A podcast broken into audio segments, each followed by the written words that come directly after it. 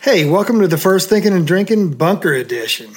Since we're social distancing, thanks COVID 19, we're getting creative and using Zoom for our interviews. So this is the first one. It's my brother, Wes Hightower. And Wes has sung on over 150 million records. You know, platinum one is a million. And he's also, he just sang on his uh, 150th number one.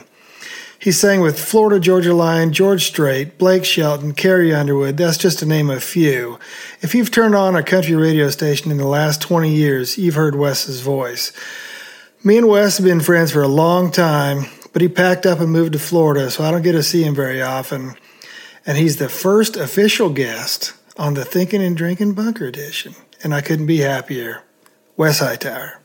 Westerhead. Hey there. Uh, there you go. What's going on? Can, not too much. Can you hear me as well? Absolutely.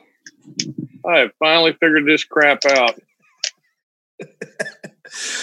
well, all right, man. Well, uh, you're a Texas boy, correct? Yeah, just west of Fort Worth. I was born in Weatherford, Texas, kind of a horse town. A lot of ranches out by the interstate. I didn't you know, I wasn't raised on a ranch. I was just yeah. raised in a little little ranch house. Was it a musical family? Well, we, at one point in my childhood, I remember having like one of those Lowrey organs sitting yeah. around the house. And my sister took lessons, but I never did. But I would sit around and hammer out songs as a kid. You know, roll out the barrel. we'll have a barrel of fun. That kind of stuff.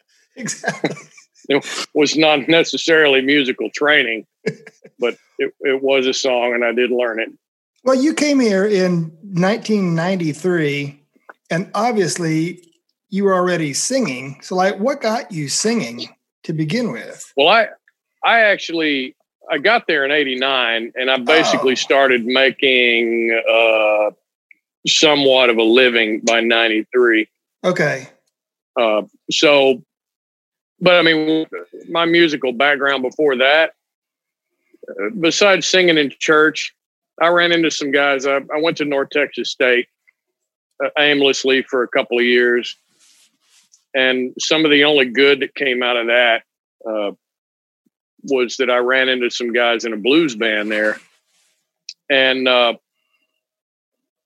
I got to sing with them. And I, I learned how much I liked uh, singing. The, okay. the performance part of it at the time, I wasn't. I wasn't a performer. I was just a singer. So I can't imagine how boring it was to sit through one of those gigs at those bars and watch me just stand there and sing. I feel sorry for those people, but I really enjoyed the performance aspect of it. I just, yeah. I never really considered myself much of a you know, a, a dancer or a mover or really even carry myself. I don't even carry myself cool on stage. That's why know. the George Strait thing is perfect for me because there's there's to be no dancing on stage. But I've seen you dance and it's pretty impressive. So pole so, dance. well, yes, yes. okay. All right. Well, when you came to Nashville, did you come to sing or to write, or were you trying to? I mean, you mentioned George Strait, and we'll get into that a little bit later. I mean, did you come here to get into somebody's band, or what? What? what why did you come here? So I don't know if you know Jeff Huskins. Yeah, uh, little fiddle player. Yeah, when I met him, he was actually playing for Gene Watson in Texas. Oh, okay. and uh, he and I worked out at this grinders gym in Arlington, Texas, and became buddies. He heard me sing and he heard me do a harmony to something that I had sung. And he goes, Hey man, you I, I work in a studio a good bit. And he goes, You really have a knack for harmonies. And I'm like, Really? I didn't didn't I wouldn't have known. Yeah. He goes, No kidding. He goes, I'm thinking about moving to Nashville and when I go there, you should come visit me. I'll introduce you to some of my friends. You know, you might, you know, you might actually be able to work right. in Nashville singing background vocals. and I was tinting windows on cars at the time. so, which is a singing background vocals on records and demos out of Nashville was like hitting the lottery. Yeah. Even even the thought of it was awesome. So about six months uh, down the road from that conversation, he had moved there, and I guess that was '88. Uh, and I think he was working. I think I don't remember when exactly, but I think he was sort of courting a Clint Black kind of deal. Oh, maybe yeah. early '89, whenever Clint got his deal. Yeah. And uh, I came to visit him, and sure enough, he did. He introduced me to some some folks, one of which was a neighbor of his, a guitar player that I, you know, Kelly Back. I know you know Kelly. Yep. Uh, I met Scotty Sanders. Literally, the moment I pulled up at his apartment, he and Scotty were getting out of the car at the same time. Dang. So Scotty was the first person I met there in Hendersonville. And those guys basically kind of drug me around with them through their through their routine. And I uh you lost your fire. Pretty much uh I went and got a job. Yeah. Tinting windows. so that's sorry about the you know, didn't work out too good right at first. Oh man. But I got a job tinting windows and that got me through about I don't know I, I, wor- I worked that job for five years and then finally quit and was working enough then to buy ramen noodles and gas. There you go. So your your knowledge of harmonies was totally you just was all by your own ear. Just what you thought. Well, I'll go up here and I'll go up here and I'll go up here, and that you didn't. Did you know it was a third and a fifth and a seventh and all that stuff? Well, when I was a kid in church, you know, one of our church camps was to go to a singing school and we learned how okay. to read shape notes. Ah, okay. And I played clarinet in middle school. So I I had a bit of a reading background. Mm-hmm. I'm not sure that that was the reason I understood harmonies. Yeah. Uh, but I know it didn't hurt.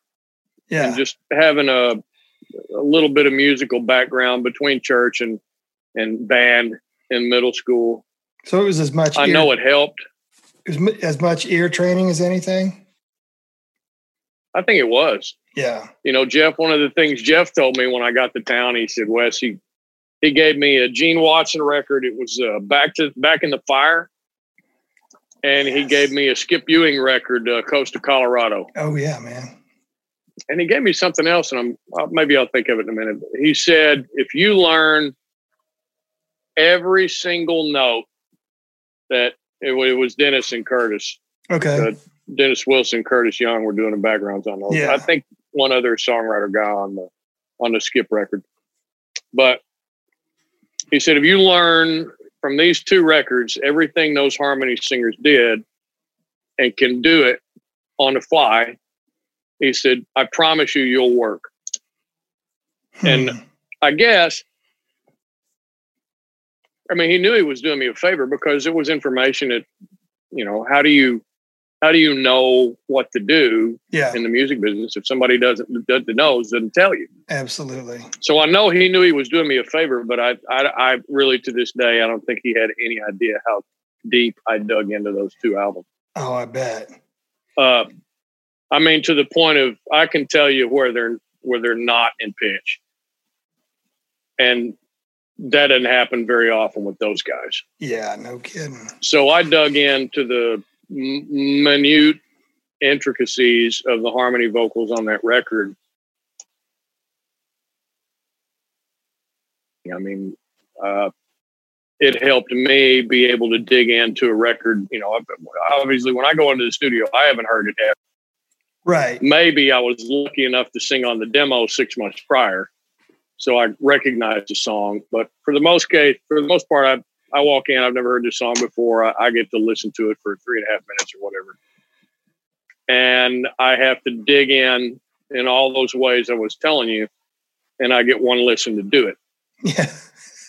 but you know, because of what Jeff told me, I was prepared for that kind of thing. And so yeah. my ability to do the job quickly was sort of built in from the beginning. Man. So did you did you find a, a certain writer or a certain publisher that just loved what you were doing and said, I want you singing on all my demos? Or how, I mean, how did you go from window tinter to full time singer? Uh, well, from a publisher standpoint, it would have been Byron Gallimore. Okay. Uh, you know, you know Eric Legg, right? Yes. Engineer. Eric and I lived together in the in the humble beginnings of my entrance into Nashville. Okay. Uh, out in Bellevue, and he ultimately got the the uh, house engineer gig in the basement at Pride Music. Okay. Working on that old school CAD console with the, you know, uh, whatever the first generation of automation was. Yeah. And uh, he got to know Byron, and he would work late nights there. I would tint windows during the day, and I would go hang out with Eric at night. Because Byron and I would there, help Eric. Yeah, he was running the publishing company okay, for yeah. Charley Pride. Right. Uh, but he was also basically producing all the demos. Okay. Uh, and I wish I could tell you all the names of the guys he was uh, writing down there. I mean, uh, Tim McGraw's early days, yeah, uh, were spent in that that place. Randy Archer was in that place constantly. Uh, Dude Mallory. Oh man, uh, several artists come through there, and I was just hanging out helping Eric with faders when he was doing mixes. But Eric knew that I sang. And uh, one day, I think uh, John Wesley Ryles had gotten sick and was supposed to come in late and do a late session, like a 10 p.m. start Ugh. to do five songs. And I was there anyway, because that's what I would do hang out until the middle of the night with Eric and just sit there. Yeah. But crazy enough, Byron's like, okay, get in there, let's do this. And he worked with me, but you know, it probably took an hour a song. Uh, but long about three o'clock in the morning, we were done, and he said, uh, "Wes, you know what? I bet you're gonna be singing on records one of these days in Nashville." Dang. And uh, sure enough, he he was right, and he worked me hard, Yeah. which was awesome. I was so thankful for that because yet again it was really great experience to hear somebody with you know what was it Norro Wilson used to call Buddy Cannon bat ears. Uh, well, Byron Gallimore is also one of those bat ears guy. so when you say work Uh, you hard, was it about pitch and where to breathe and pronunciation and all? I mean, what do you mean by working? I, I mean, you'd have to ask him this. I felt like my pitch was never much of the problem, Mhm. but phrasing, Okay. uh, he worked me very, very hard on phrasing. And because he's, I mean, because he listens so deeply, Yeah. anytime my voice would change because I'm, I'm either jumping out of character or trying to introduce a character that's not right for the song, he would, he would bust me on that.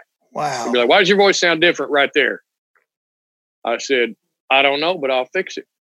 And uh, I learned that once you uh, once you start singing on something, that's a character, and you have to stay there. wow. I guess it's kind of like acting. I wouldn't know because I I couldn't act my way out of a wet paper bag, but I think it is a character, Yeah. and I think I learned how to do that character and stay in that character for each different song. You know, it requires something different. Granted, a lot of people say all songs sound the same, but to me, every song's a different bear, and it requires something a little bit different. So when you say that, you will have a different character to your voice for Blake Shelton than you will for Carrie Underwood, than you will for George Strait, than you will for Florida Georgia Line. Yes, Yeah. And that's Uh, just is that based on the artist or the song or all the above? both. Yeah. Uh, primarily because you know what I feel like the the point of singing harmonies is to be as as much a complement to the lead vocalist and not an addition to right. the lead vocalist. I or feel comp- like, you know, when you listen to, yeah, you yeah. definitely don't want to be competing with them. That's why, you know, you, you're never going to see an engineer put up the same microphone for a background singer as he did for the lead singer. It's not, it's not required. Mm-hmm. What's required is find what, what elements there are to that vocal, whether it's, uh, you know, Blake Shelton has a real kind of a 2K bite, but that's the reason he mm-hmm. sounds so good on radio. Right. There's, there's, it's just that radio point that his voice has on it. Other singers have it too. Alan Jackson's got it. George Strait's got a little of it going on too. I mean, there are lots of singers that have a little bit of a point to it. And uh, when I would go in there, that that's actually an easy character for me to do. Okay. Uh, I don't know why, but it could just be that I'm from Texas and uh, yeah, hick hick vocal cords make that tone easier. I don't know, but so do you have? I, I'm sorry. Go ahead. Go ahead. No, I was just going to say, but when it, when you find a tone that's complementary, you you try to hammer it. Yeah. Uh, you try to phrase it exactly the same way they do. Uh, I know I, in the beginning I had engineers bust my chops because I would go ahead and say my S's. You know, if I ran across an S in a song, I would just, right. you know, whatever the S was, I'd just said it. Yeah. And I had a lot of engineers tell me, Wes, you know, don't do the S because if you're wrong, it really sticks out. Yeah. So just kind of throw those S's away. And some songs I'll catch myself throwing it away, and other songs when I feel like I've got the groove going, I I don't I just let it fly. Yeah. And I feel like I feel like there's a little more of a live feel to that vocal. Right. And uh, lots of different records. Uh, they sound differently depending on how much I'm turned up. But I will say most of the records that I do, I'm pretty much just I'm trying to be a compliment, but I'm finding tones and emotion mm-hmm. in a in an artist that I'm trying to recreate for myself without competing with the artist. Yeah. And that usually, I mean, historically, that's the way to do background vocals. If that changes, and it could, uh, I would I wouldn't call them I wouldn't call them harmonies. I would just call them background vocals at that point. Okay. I, I was going to ask you what the difference is of that, but that makes a lot of sense. Well, I, I think I really think I'm more of a harmony guy. Right. Uh, but the whole industry is background vocals. So yeah, no reason to distinguish between the two. I just feel like I hone in a little more on pitch and performance and correct technical singing with the artist, which, you know, background vocals aren't necessarily that way. Right. They're doing their thing and the artist is doing his or her thing. I and did know. I really like to dig into that. Do you uh do you have a I mean I know now you live in Florida, so you don't come to Nashville a ton, ton. So you're working out of your home with Pro Tools and whatever. Do you have what like what's your favorite microphone that you feel captures your character, but is maybe not the one that they would use for Blake or George or whatever? Or does that even matter?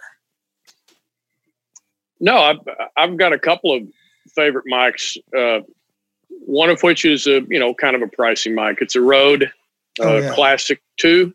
Okay. It's the second generation that had better cabling and didn't have a lot of interference going on. But I use that uh, when I want as full of a sound, or if I write something I want to sing lead on it, I'll pull that yeah. microphone out.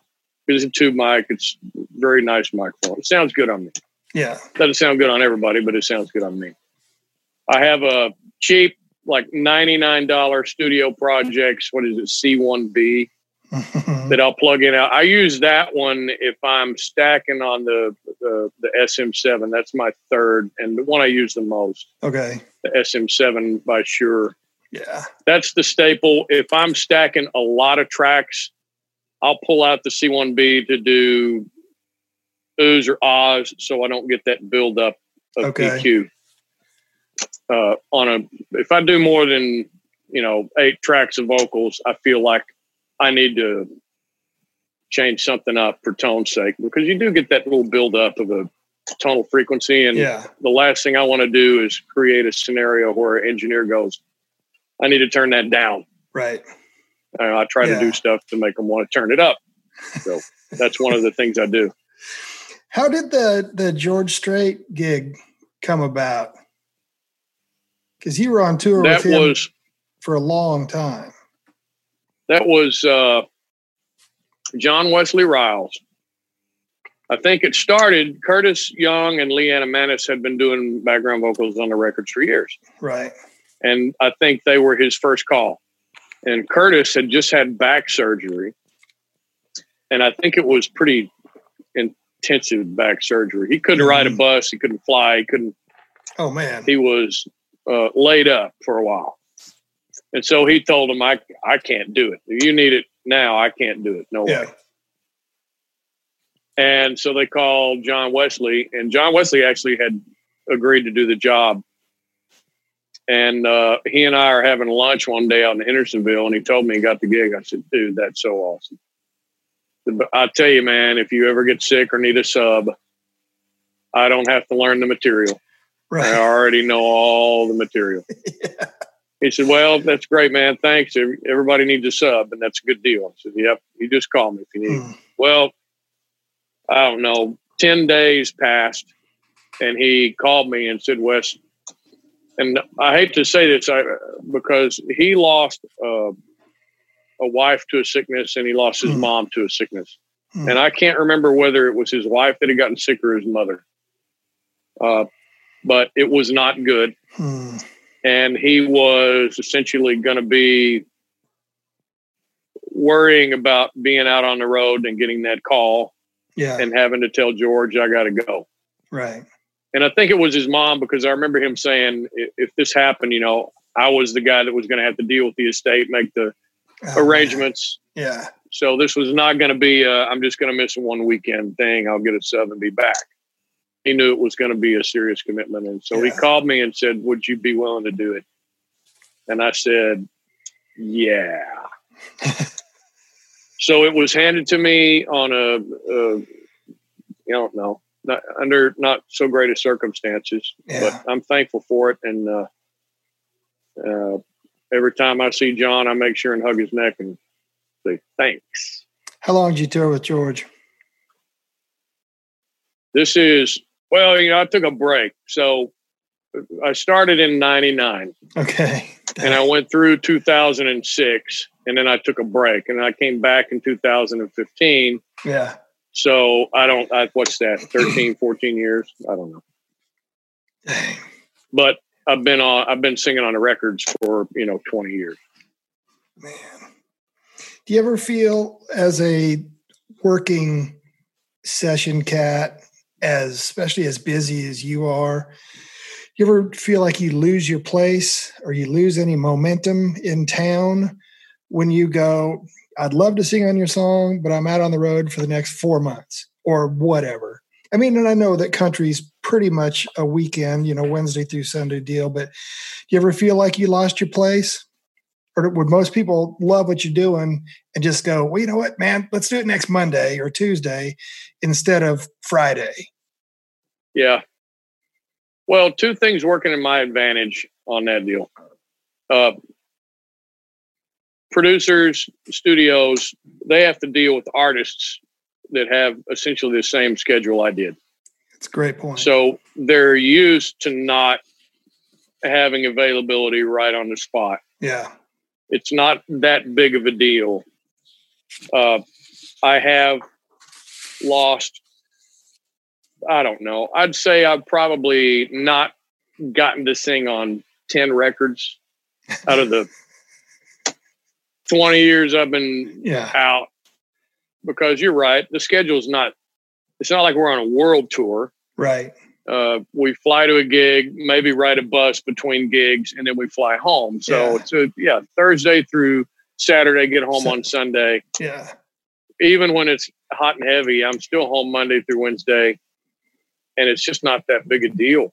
Yeah. Uh, I, I lost. The crazy thing is, what I did lose, and I mean, obviously in the in the grand scheme of things, it didn't hurt at all. But I lost a lot of songwriter demos mm. when I first started touring with George because those guys didn't have time to wait. You know, they write a song, they track a song. You know, if they're lucky, they've got 48 hours to track it, sing it, mix it, and get it into somebody's hands. Yeah, they got to start. So I did tomorrow. Yeah, and and yeah. I get it. It's you know, I'm certainly not angry about it, but it was unfortunate that I actually got. I lost a lot of uh, hangout buddies that way.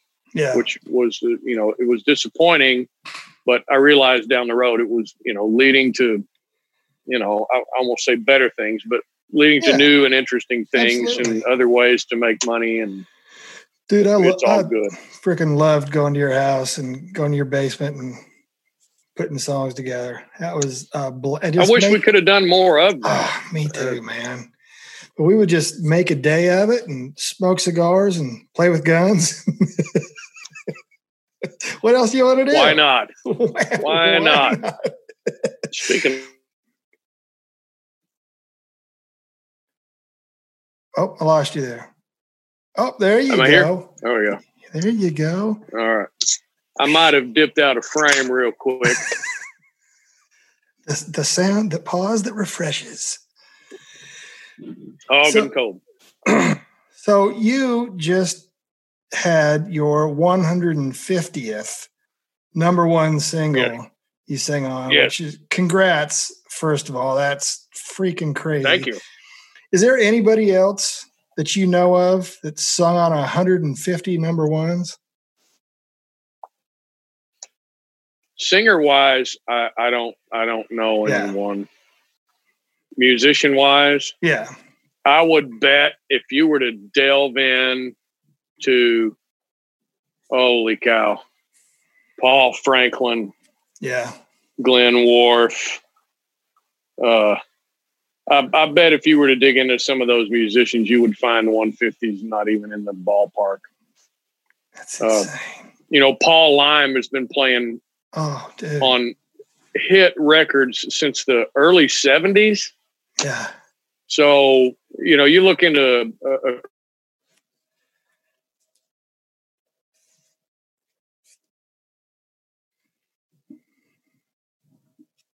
Oh man, I lost you again. having that.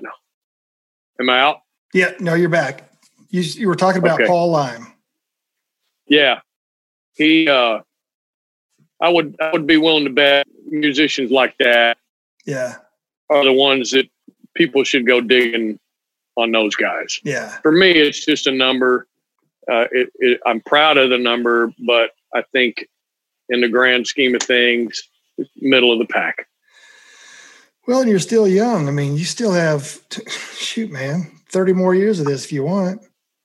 Ooh, no, I don't want. I don't want. I well, want, I want to ride off into the sunset when I'm still excited enough to sing that I can mm. actually do some live stuff in my retirement. Yeah. And still have fun. Singing is, uh, it's the best job in the world. Yeah. But it is still a job. And the older I get, the harder it is to distinguish between what's work and what's fun. Mm. And I don't ever want singing to not be fun.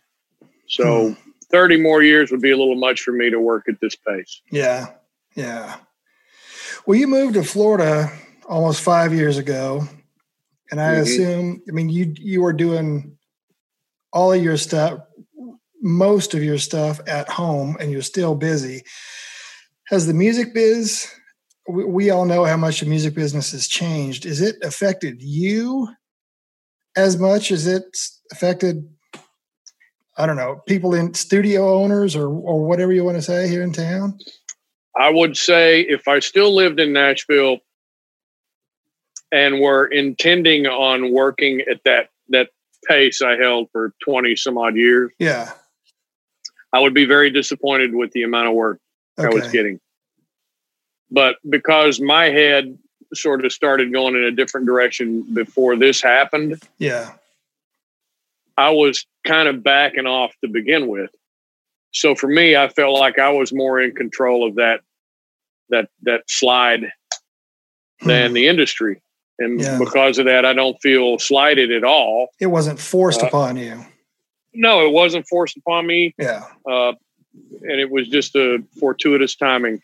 I'm, I'm the, I truly am the luckiest musician I know because I have friends now that, that you, you, they can't track.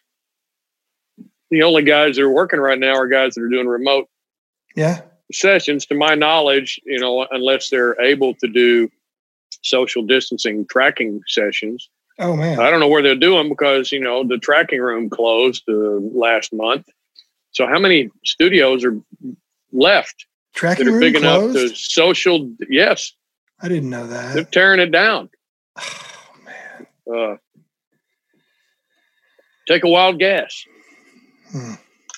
Condos, Yeah. office co- building, or, or parking garage. Yeah, right. Yeah. I mean, yep. yeah, I don't know how guys are doing it. I aged out of the publishing thing so long ago that Amy was so nice to let me have the whole basement. So I have a good, really nice Pro Tools rig and some good mics, and and I do it all. Every demo that I do, which isn't many, but I do here at the house, and I can do everything here except track live drums. So I yeah, I don't I don't know what real studio musicians and I don't know what studio owners are doing. I don't know what cartage companies are doing, engineers. I don't know any of those cats, man. Uh, I really, I feel for the trenches Yeah, the music business, where Yeah. the, the, the trenches where the music is made.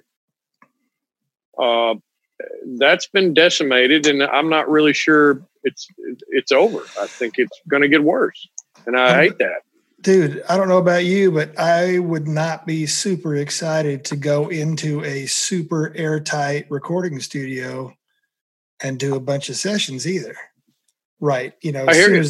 yeah, it's just like, I don't know, man. I don't know where you've been. I, I know you're a healthy guy, but I don't know who you've been around. I think it would really cut And as down- a singer, you know, I Oh, got to go blow through that same pop filter into that same microphone that you know the last Yahoo used, whom I might not even know, let alone Yeah. know where they've been.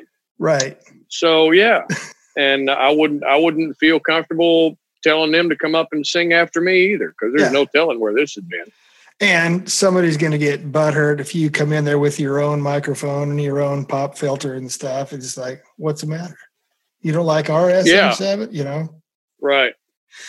So back to the studio. I mean, in the old days, making doing masters, were the producer and the artist there most of the time?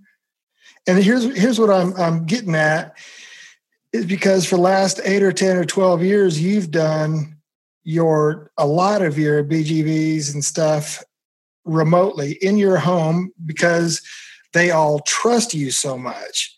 So did you just sing and put as many parts as you can and then just let the producer and artist chop out what they didn't want or again is that all the above is that Well, in the beginning, yes, I would say uh, up until probably I started doing remote sessions in 2004. okay Uh, so, it's a long but I was ago. still, you know, that was I was doing, you know, 10% of my work there. yeah So 90% was still in studio. And in, in those cases, I mean, 95% of the time the producer was there and 50% of the time the artist was there. okay You know, by the time the artist is done with their vocals, they're back out working. So I couldn't really, I was always excited when artists cared enough to be there yeah and wanted to be involved. Uh, but for the most part, they were gone, and it was just me, producer, and engineer, and, and maybe another singer because you know I work with a lot of different singers as well. yeah. So uh, yes, I was always uh, I always had direction from a producer, yeah. Sometimes an artist, and I think it just got to the point to where some of the producers we got you know we developed a rapport yeah. for the kinds of things they wanted for this artist. And once they understood that I knew what to do, then granted, yeah, they they trusted me to handle it. Right. Uh, and because, like you said, I try to do, I do what I want to do. I, I do what I feel. Yeah. And then I say, okay, where are the question marks? And I fill those spaces in. Okay. If, if I do a song that I don't hear ooze on or ahs or whatever. Yeah. But I think maybe there's a hole there that the en- engineer, producer, whoever's mixing might want to fill with something. I'll do it and I'll just email them the files and say, if you don't use it, you know, I'm not pissed off. Right. It, right. it takes, you know, take me seven or eight minutes to do a big ooh thing and that's no big deal. Yeah. So So did you ever argue with a producer or an act on certain harmonies or even maybe even the the melody that the act the artist was, was singing? No. No. But however, uh but I, I, for whatever reason that day I I got tweaked uh, was working on a Jason Aldean record with Michael Knox, and Michael says, "Okay, we got one last song called 1993." Yes. I'm like, "Okay, let's pull it up," and they played it, and there was a part in that song, Joe, Joe, Joe Diffie, Joe, Joe, and it rubbed me wrong. And I said, Michael, I'm not singing on that song. Holy crap. He said, dude, what what's wrong? I said, that's a slap in the face to every country music lover I've ever known. He yeah. goes, dude, you, you're not going to believe this. Let me just explain. We've already run this by Joe. He loves it. It's it's mm. all good, man. It's all good. And I said, really? He goes, it's all good, man. It's going to be fine you know, I mean, we're talking, you know, Jason had already ushered right. urban feel into country music with yeah. Dirt Road Anthem anyway at this sure. point. So was nothing for him to take a stretch. Yeah. He was into that. And I get that part of it. Right. It just to me, it was, it, I felt, I felt like it was a bit of a jab uh, and anyway, he talked me into singing on the song and never called me again. what? So, you're no kidding. I don't blame him. I mean, what was I? I just, you know, it, it rubbed me, rubbed me wrong, and I flew the coop, and he decided he didn't want to call so wait, a guy that flies the coop. Did you sing on the song or no? Yeah, I did. I did oh, sing did? on okay. the song he talked me into singing on a song. I pulled it off, but I think, I think it, you know, I think it getting under my skin and me being so vocal about it kind of got under his skin. Yeah. Well, God forbid you should have some integrity. Sorry about mm. that. Well, here's the problem. I still did it. I probably should have just not done it. right. I'm a whore. hey, man. It money, is what it is. You can't buy stuff if you don't have money. In this business, you have to say yes. Yeah. The yeah. answer is yes. So then, having said that, I'm assuming you have sung on a couple of more demos and or masters that you just have to bite your tongue and just get through them. Probably some of my songs. I don't. Well, the the thing here's I'm going to tell you. I look at this completely different if if I can't get into a vocalist mm-hmm. or just don't think, I will dig in and I'll find something cool about a track that keeps oh, me interested. Okay. Uh, if if everything sucks, chances are they didn't call me in the first place. Right. So I don't really get yeah. a lot of oh my god, this is terrible all yeah. the way around. I don't. I, have never really done that. I've, I've sung on songs where I thought, well, the lyric is horrible, but the singer's not bad. And the track sounds good. You know, maybe I recognize who's on fiddle or something. right. Song, and I'll just I'll I'll I'll find ways to inspire myself with that. But you know what? I, there there's no. uh as crazy as this sounds, the fact that it gets recorded, there really is no there's no bad music. Yeah. There's just there's a bad response to music, but there's no bad music. And it's, it's only all three, just music. And it's only three minutes. It's at three minutes, and if you can live through that, yeah, and it's over, and you can look forward to the next song. Maybe it'll be a Zeppelin song something like that. This song's horrendous, but hopefully the next song is a Stairway to Heaven. yeah, right. no stairway. Uh, Dude, just because I'm looking at you, which is awesome to begin with, this is the first Zoom. This is the first uh, thinking and drinking bunker edition. So thank you again for doing this. But you got a big old cigar. You got a nice cold beer there. I mean, you have, as far as I'm concerned, just a bulletproof voice. I mean, does is is there any tricks to to staying in shape? I mean, I know singers as well as you do that no sugar, no caffeine, no alcohol, no tobacco, no gluten, whatever, just to keep their voice where they where they need it. And do you have any tricks or do you have I mean, does any of that stuff bother you? Uh I will say, you know, back in the I guess mid nineties, I tried smoking pot. Mm-hmm. And uh it was fine for three or four months and then I realized it was affecting me the next day. Hmm. Uh, uh, maybe it was a sinus thing, lung thing, but I found myself with uh, well, gear oil for saliva the next mm-hmm. morning, and uh, I think that was when I realized, uh, you know, not taking anything into my lungs was the way to go. Oh, okay. So you see me smoking cigars, but you will never see me inhaling anything. Right. Right. you know, I don't I don't take anything into my lungs. Yeah. And since then, yeah, I mean, really, it has been bulletproof. You know, the crazy thing about me with a sinus infection is I just sound more country. So the breathing doesn't huh. change unless I've got a chest cold. Right. If I have a chest cold, I mean, that can put me out of commission, but I've had, what, yeah. two of those in 20 years.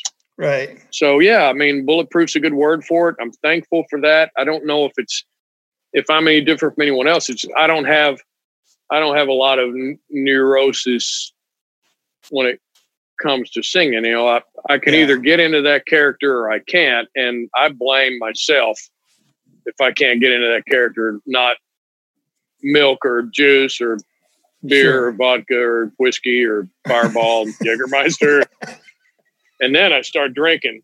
so, well, that's probably also the nice thing about being at home is if if it's ten o'clock in the morning and you just go, yeah, I'm not feeling it. You can come back at after lunch and go, yeah, now I'm fired up. Been hanging out by the pool. It's a pretty day. I think I'll start singing. And you that happens occasionally. Yeah, yeah, I do. I, as long as there's not a serious deadline, Right. I do. Right, I'll, right. I'll sit down there and I'll I'll hack up a couple of loogies and go. You know what? I'm going to go eat breakfast, drink yeah. some coffee, because I start pretty early here. I usually start around seven a.m. singing. So I'll, you know, if I can't, really, uh, I'll I'll I'll turn a song on and I'll realize, holy crap, this guy's a high singer. You know, okay. the third's going to be high and the fifth is going to be high as shit. Right. Fifth so I, I'm gonna I'm gonna take a break and I'll go in the kitchen and warm up a little bit while I'm eating, and uh, then by the time I get back, if if I need to literally belt out a Zeppelin song to finish off the warm up, I'll do that. Really, and uh, then I then I'll go at it. I I, I literally. Uh, a whole lot of love is a great warm up song if if you're struggling with morning voice. Holy crap! I would have never guessed that. You got to hope nobody's listening to those first couple notes, but uh, by the time through a chorus, yeah, it's just it forces you to open up, and hmm. I love I love that. I do that twice a month. Man, that's and awesome. When I'm lucky, I don't embarrass myself in the first couple lines of the song. Uh, you also have the one Lay's potato chip trick. which I'm a huge rock fan. solid. Yes. And I mean, I know like I was on the road with FGL for two years and Tyler and BK did that every night. And they said they got it from you, of course. And I know you told George about that. You literally will eat one or two Lay's potato chips right before you hit it. There's just enough grease in there to get your vocal cords lubed up, but you don't get full. And dude, it's freaking yep. brilliant. It's awesome. And by the way, that's Amy Grant told me about that. Really? So that's really, uh, I don't know where it originated, but I learned it from Amy Grant back in like, you know, 1994 or something like that. That was a thing she did back in the day. So it's not my trick, but uh, I'm glad that uh, I'm glad people listen when I tell them about it because it's, I mean, it's Shoot, wonderful. Yeah. It works. Plain Lay's potato chips. Dude, and you would never you would never think that. And it's not like you're eating a burrito before you go on stage. You're eating one or two right. stinking potato chips and off you go. Yeah. So would you have any advice for young folks trying to throw their hat into the uh, BGV ring, except don't do it because you're still whipping ass? No, I, I, the, what's great is, you know, right now, John Wesley's still working, Russell Terrell, uh, yeah. uh, Perry Coleman, uh, a host of uh, females are still working in, in the Marty Slayton. Uh, oh yeah, Kim Kim Parent. Yeah, uh, Liana Manis is still working. There's so many. There's so many singers working, and it's never a competition because yeah, each person has their thing that they do. So, granted, there's ebb and flow to whether or not the industry wants your thing. Yeah, but uh, you know, when it comes to Russell and Perry and I, uh, what they want from us is to sing like a girl. Mm. Yeah. So that they don't necessarily have to hire girls. Okay. Not because they don't want to, but right. because they can do it for half the money. Yeah. it's literally about money. So we got a guy who can cover a girl's part and it saves me $285. I'm in. Man. that's the that's the philosophy of what's going on with record budgets and stuff like that. Yeah. And sometimes it doesn't work out. Sometimes they, they it's a sound and they want people, not yeah. person. Uh, but a lot less of, of, the the people thing is going on these days because of budgets. Yeah. That's all. That's all that is. It's got nothing to do with, you know, he or she is so good they don't have to call anybody else. Right. It's not about that. It's just about budgets. If I can get it done and hiring one person instead of two, then I'm going to do it. Then I've done it for half the money. Yep. And that's yep. a bag of weed right there. so. Well, it depends on the producer. Well, true. Yeah, there's some stuff out there a lot more than 285. Um, hey, I miss you, dude. I haven't. I don't have any of it. I don't have any of it. Do you want to? I got a couple uh, of I got a couple of Jolly Ranchers, and that's it. Exactly, and some cigars that might or might not be from Cuba. That's about it. Oh, I know what I was no, going to ask you. Please. On your on your website, you have the good news. Your your freaking record, man. Yeah, uh, man. Are you doing another one? what what are you doing with that kind of stuff? I mean, I know it's freaking hugely expensive to do and everything, but just even looking at who you got playing on here, man, Chad and Brignardello and Moose and JT and Jimmy. That and, was holy cow! I mean, the most fun I'd had in a studio in 20 years. Oh, I it bet. Was, it was so much fun. Tiring as hell because we tracked the whole thing in a day. Did you really? Uh, uh, the first eight of the 11 songs were my tracking vocals. And I was so tired by the time we tracked the last three songs. I was just, I was miserable. So I had to re sing those. But everything else was tracking vocals. Yeah. And it was a blast. And I mean, the cost, it, it does, it costs a lot of money to make a record. It's not just a day of tracking, but you got to, yeah. it's after that you find yourself spending money and uh, you know but you know i made hundreds of dollars selling that record. So it could happen again. It could happen again. so did you do that in one big room? Did you how did you cut that thing? Abbey Road style or or what did you do with that? We cut it at uh, Tree. Oh, okay. Tree. Uh, Ed C hooked me up thanks to Adam Engelhart because he gave me like a songwriter rate for the studio, which for was the, unbelievably yeah. great, like half that's price. That's an great. awesome room too, man. So, uh, yeah, well, it's it's a great place to hang out. Yep. And I just feel like if if if you want to be musical, yeah, it's got to be social. Oh man, and, that's uh, awesome. Yeah, and, that's awesome. And and Sony is, uh, in in my opinion, one of the three most social places you could ever track music in town. I always it's not the biggest, yeah, but it's a wonderful place to hang out. I always love cutting there because you never knew who might come in just to grab a cup of coffee and, and see who yeah. was cutting. And you might know, yeah. you might not. I don't know. How right. Yeah. A lot of people stick go, their head in there. Hey man, you want to write sometime? Yeah. Or whatever. Yeah. Well, that's cool, well, man. Uh, you know, for you, that's what they say to you. you know, they walk in and check on me and go, "Hey, Wes, hey man, you want to see some background vocals on this thing I did?" But it's the same thing. It's just yeah. different. Nobody wants to ride with me. I guarantee you that. Dude, you want no, nobody uh, wants to ride with me either. well, you and me ought to ride. You're already by the pool with a cigar. You want to do my lightning uh, round? Uh, what, when's your next vacation uh, opportunity? uh, as soon as the coronavirus is done because you know there's a spot about six feet from here that's good for a guitar. Really? So I'm just saying, and you know we got a room six feet away from us that uh, you could stay in and bring Amy, and you guys could have as much fun as a quarantined person could have in have. Florida. I don't know if you can see what's going on there. Hang on, let me push. I'm gonna push the button and get you back uh, on there. I like uh, your guitars. I yeah. still have your your green G and L. Oh, you do? Yep. I hope you're playing it.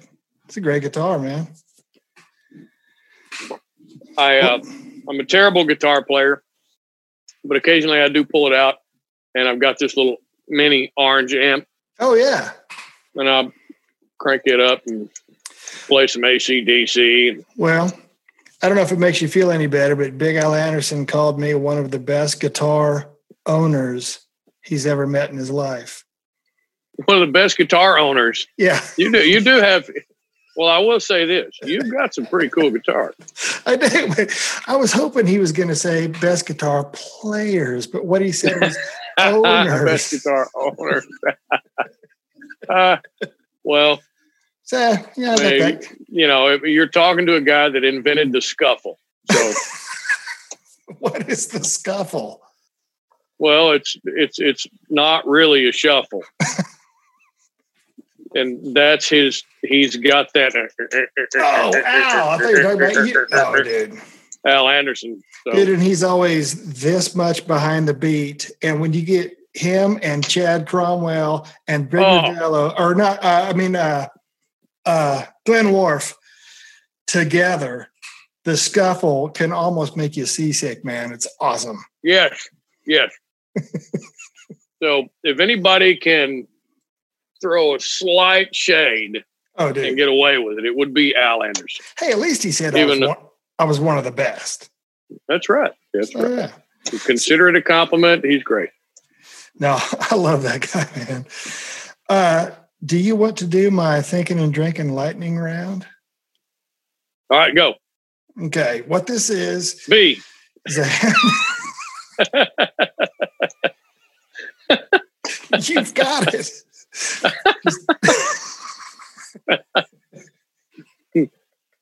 All right. What's your favorite book? What's your favorite book? Favorite book, probably Lord of the Rings. Are you Sorry, a, I know it's no, not a dude autobiography of some dude, but Lord of the Rings. Are Final you a, answer. are you a bath or shower guy? Shower. Nice. What's the uh, last gift you gave someone? Uh, hundred dollar bill today. Really nice. Yes. What's the This first? guy's been making bagels and bringing them to my house like every other day oh, and good. asking for nothing. So sorry, but he brings me a gift. I give him a gift. Absolutely. That is very commendable. What's the first concert you saw? How old were you? And did you get a t shirt? All right. Uh, Stryper. I love Stryper. I had just turned 18 Okay. and I did not get a t-shirt because that would have cost like 12 bucks. Right, right. And uh, 12 bucks was like a month's worth of food for me at that point. you know, I have a Stryper New Testament from when the, I Do saw you them- really? Yeah. Because I saw them here at uh, Ocean Starwood with, oh, they opened for Heart. And wow. they, they used to and come he out. sings higher than she did. Oh, man. You remember they used to come out and and throw out New Testaments, and I have one.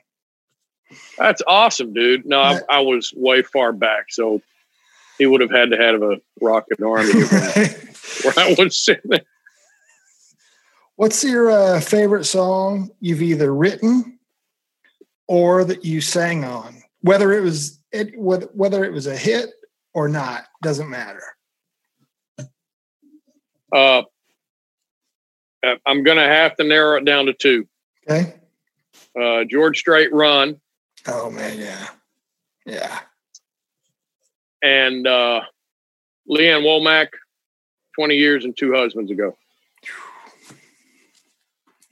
I'm I'm most proud of, uh, and we were talking about characters a while Yeah. ago Yeah. and how I find a character for each song. Those two songs uh, demanded it Hmm. more than. I'm not saying they're the only songs, Yeah. but they're the two that stick out as being uh I'm so glad I got to be in the room for that yeah. uh, because it was a special moment for me. Now, that's musically. Uh, content wise, uh, Randy Travis, Three Wooden Crosses. Yeah. Uh, I sang on that demo for Doug Johnson Really. and had to quit. I had to quit. I cried for 10 minutes thinking, how did you bastards make this happen? yeah. Yeah. And I finally got back in there, composed myself, and got to sing on it. And then Kyle calls me to sing on the record for Randy, and it happened again. Hmm. So those are those are moments that literally stand out way above. The, and, and don't get me wrong, I've sung on so many great songs. Dirt, Florida Georgia Line. Dirt. Dirt. That's one of the best songs ever written. hmm Uh, it, w- it was amazing to be part of that. So Yeah. lots of things are great, but those three stick out as never forget them ever. Did you like my BGVs right there? Dirt. Where? Dirt, Dirt. dirt, Dirt. Well, I was gonna. I was gonna ask, ask Wasn't you. me. What? It wasn't you? No. Oh, I was going to ask you what song do you wish you would have written, but I think you just kind of explained that. Is there is there a a, a song that you wish you would have sang on? I mean, Aretha Uh, Franklin or Prince or anything like Well, one one that I missed was "I Hope You Dance." oh man, Uh, Mark Sanders. You know, I was, and what's crazy is I was working for Mark at the time, but I just didn't get the call for that session. Was that so 'cause- I'm really the- sorry. Wait a minute, was there anybody on there besides Sons of the Desert? I don't know. I I'm just talking about demos. I, I Oh, don't, whoa, you know, whoa, I'm, whoa, whoa. I'm just, that's, I wish Yeah. I could have sung on that demo. Yeah. Uh, but I didn't. Yeah, I, I, don't know that any other background singer was called for the record. I great. just I wish it would have been me. Yeah. What would you be doing if you weren't doing singing and sitting in the sun smoking a cigar? I would likely be in the trades, whether it was construction or whatnot. And my job would be to fire people every day.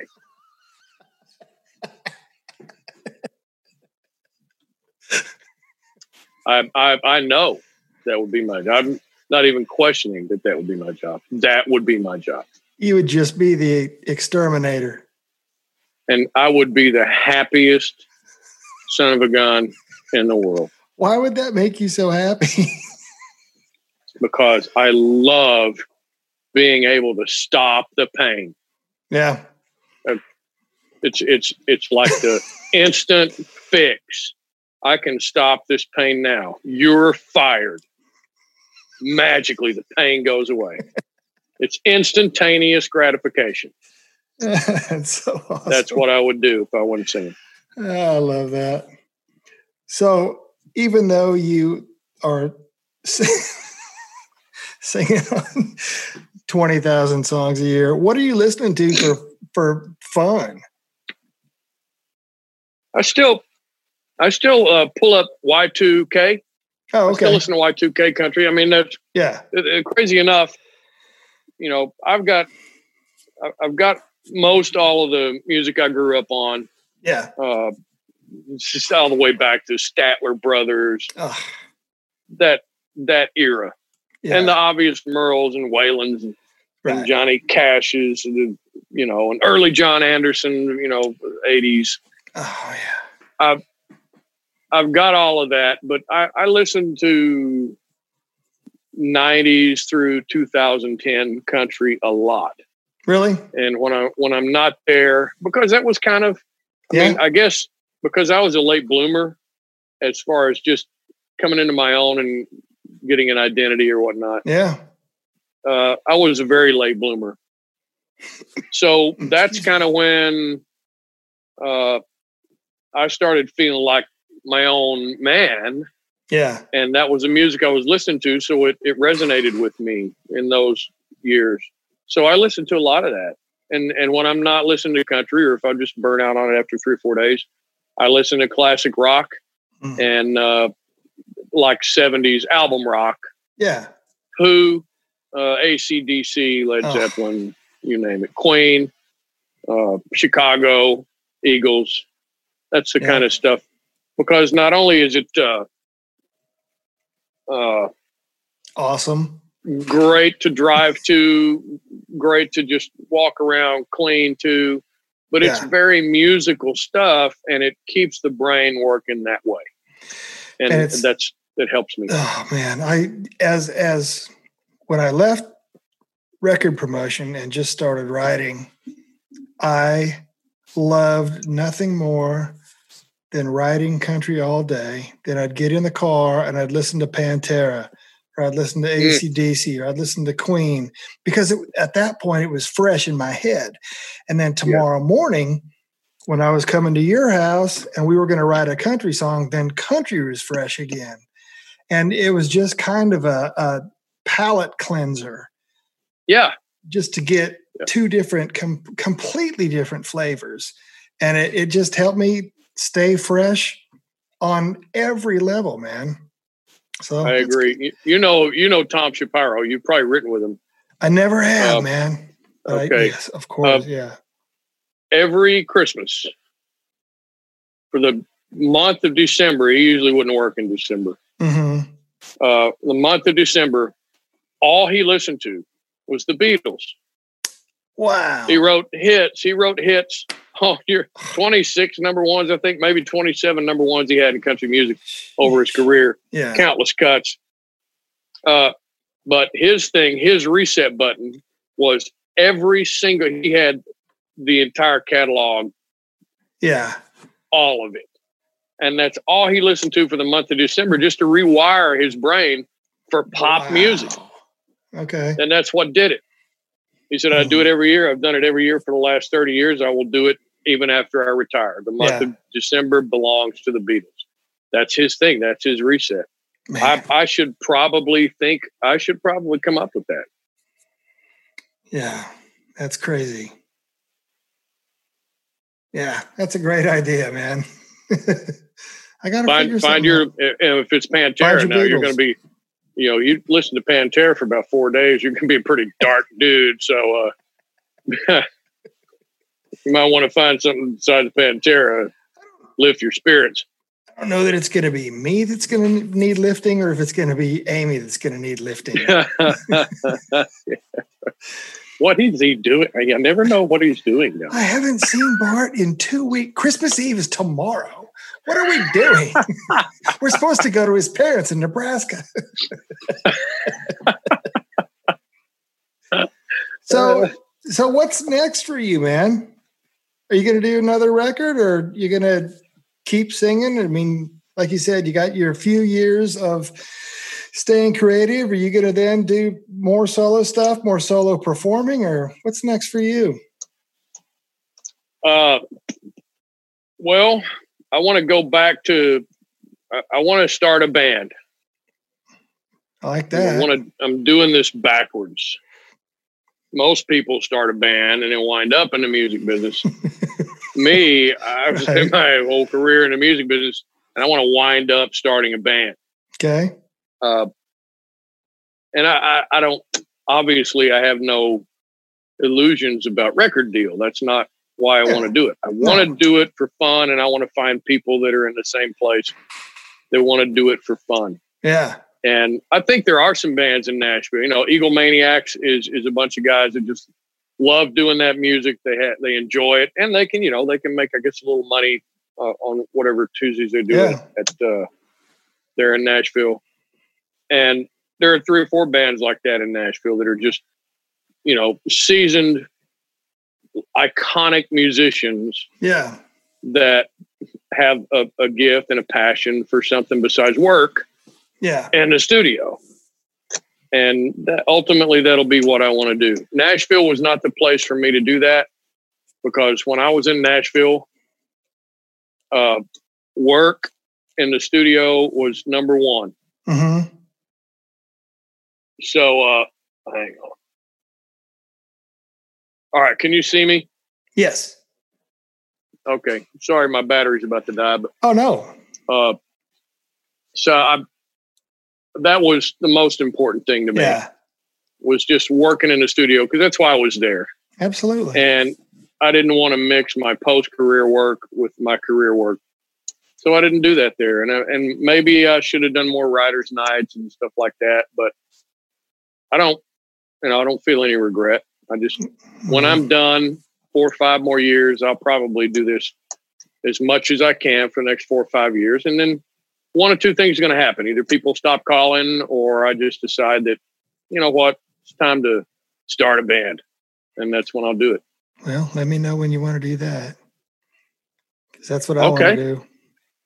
All right. Well, let's Serious start. a heart attack. Shoot, yeah, we man. got two guys right here now. We need is a bass player we can trust. and a drummer that can hear. or you know, Kyle Lenny, he actually plays bass with left hand on the organ, so we could get Kyle, and uh, you know, there you go. But if if we happen to catch Brignardello when he's ready to give it up, yeah, we are golden. Golden. We're done. Golden. We're done. So, what are your uh, your social media things? WesHightower.com. Yeah, it's not much of a social media thing, but it uh, that's just a get to know me page. Yeah, man. Uh, I'm on Twitter every now and then, but I'm not a I'm not much of a tweeter. Uh, so Instagrammer. I don't do Instagram. Probably should, but I don't really see the difference between Instagram and Twitter. I don't yeah. say a lot anyway, so I, I can keep it under 163 characters. Why not just use Twitter?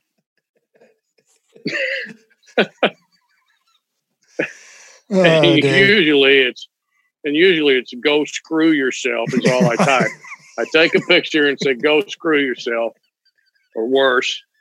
and I'm, I'm good to go. I'm, I meet all the criteria for yeah, posting on Twitter. And I'm done for the day. It's pretty easy. And pretty much, yeah. Walk that one off. Dude, I know your battery's gonna die, man. Thank you so much for doing this.